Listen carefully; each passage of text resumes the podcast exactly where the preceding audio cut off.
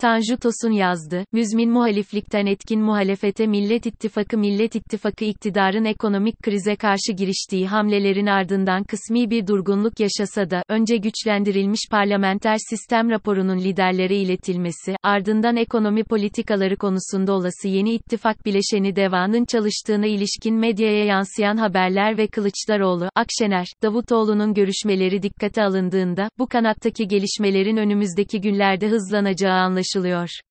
Bugüne kadar Millet İttifakı ve olası bileşenlerine yöneltilen temel eleştiri, etkin, proaktif muhalefete içkin yöntem ve stratejilerle hareket edememeleri, daha ziyade iktidarın ürettiği kutuplaşma siyaseti karşısında kendisini muhalif olarak konumlandırmaları, hatta bunun müzmin bir hal almasıydı. Oysaki muhalefet yapma, etkin muhalefet stratejisiyle iktidarın alternatifi olduğunu ilan etme, muhalif olmanın ötesinde topluma alternatif politikalarla seslenen partiler olmayı zorunlu kılmaktadır.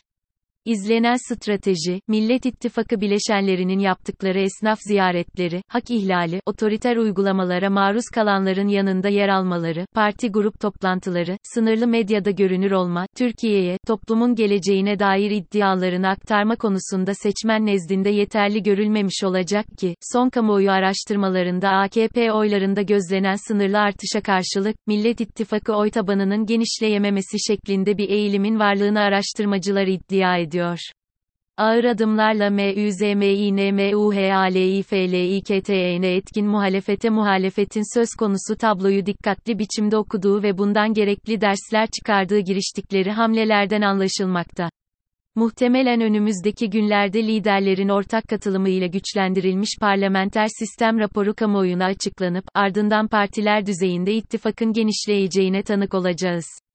Gerçi Gelecek Partisi ittifakın yeni bir isimle yoluna devam etmesi görüşünde olsa da, bu saatten sonra kamuoyuna mal olmuş, bilinirliği tescil edilmiş birlikteliği yeniden adlandırmanın herhangi bir işlevselliği, getirisi olmayacağı da açıktır.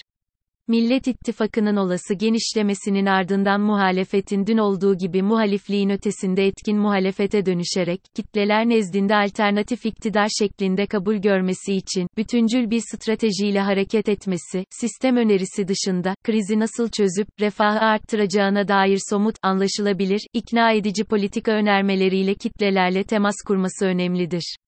Bunun koşulu ise, yurttaş önceliklerinin Millet İttifakı aktörleri için bir zorunluluk olduğu şeklinde iddiaya sahip olmalarıdır. Bugün gelinen noktada yurttaş öncelikleri denildiğinde, gelir dağılımında yaşanan adaletsizliğin, yoksullaşmanın önlenmesi, siyasi kayırmacılık ve partizanlığın sona erdirilmesi, demokratik gerileme ve otoriterleşmenin durdurulması, yaşanabilir bir çevrenin yaratılması, ahlaki erozyonun durdurulması, laik, seküler bir rejim ve kurumlarının, sosyal devletin yeniden inşası, bilimin iktidar hegemonyasından kurtarılmasıdır kastedilen.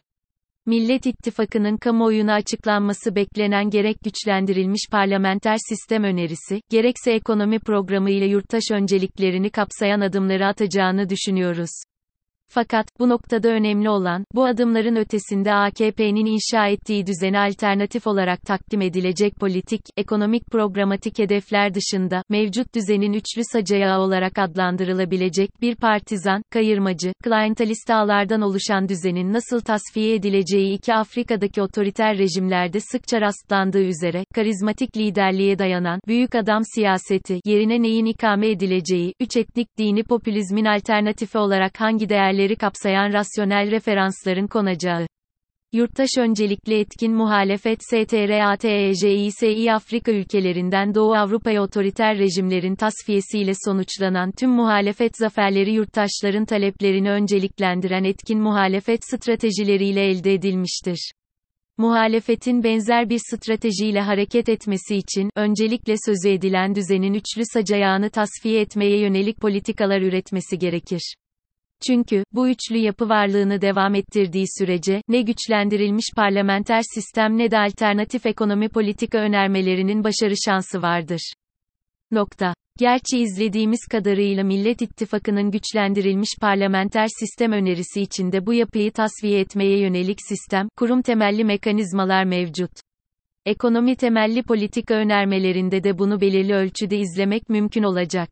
Fakat kanımızca bu yapının ekonomik politik maliyetlerinin neler olduğu, bununla nasıl mücadele edileceği, sistem önerisinden bağımsız olarak muhalefet tarafından neyi, niçin tasfiye edecekleri, yerine ne koyacakları, şeklinde topluma anlatılmasının işlevsel anlamda daha yararlı olacağı düşüncesindeyiz. Kamuoyu araştırma bulguları, Cumhurbaşkanlığı hükümet sistemine yönelik toplumsal desteğin azalma eğiliminde, buna karşılık güçlendirilmiş parlamenter sisteme yönelik desteğin artmakta olduğuna işaret etse de, önemli olan, sistem değişikliğinin yurttaş öncelikleri açısından ne ifade edeceğini, gündelik hayatların olumlu yansımaların neler olacağı konusunda ikna edilmeleridir. Bunun yolu da bahsettiğimiz üç unsurlu sacayağının maliyetleri konusunda muhalefet tarafından güçlü bir algının oluşturulmasıdır. Partizan, kayırmacı, etnik dini popülizmle inşa edilen klientelist, büyük adam siyasetine dayalı düzenin etkin muhalefetle bertaraf edilmesinin koşulu ise yurttaş öncelikli değişimin aday isimlerine takılmadan, kapsayıcılık temelli değer, ilkeler konusundaki mutabakattır.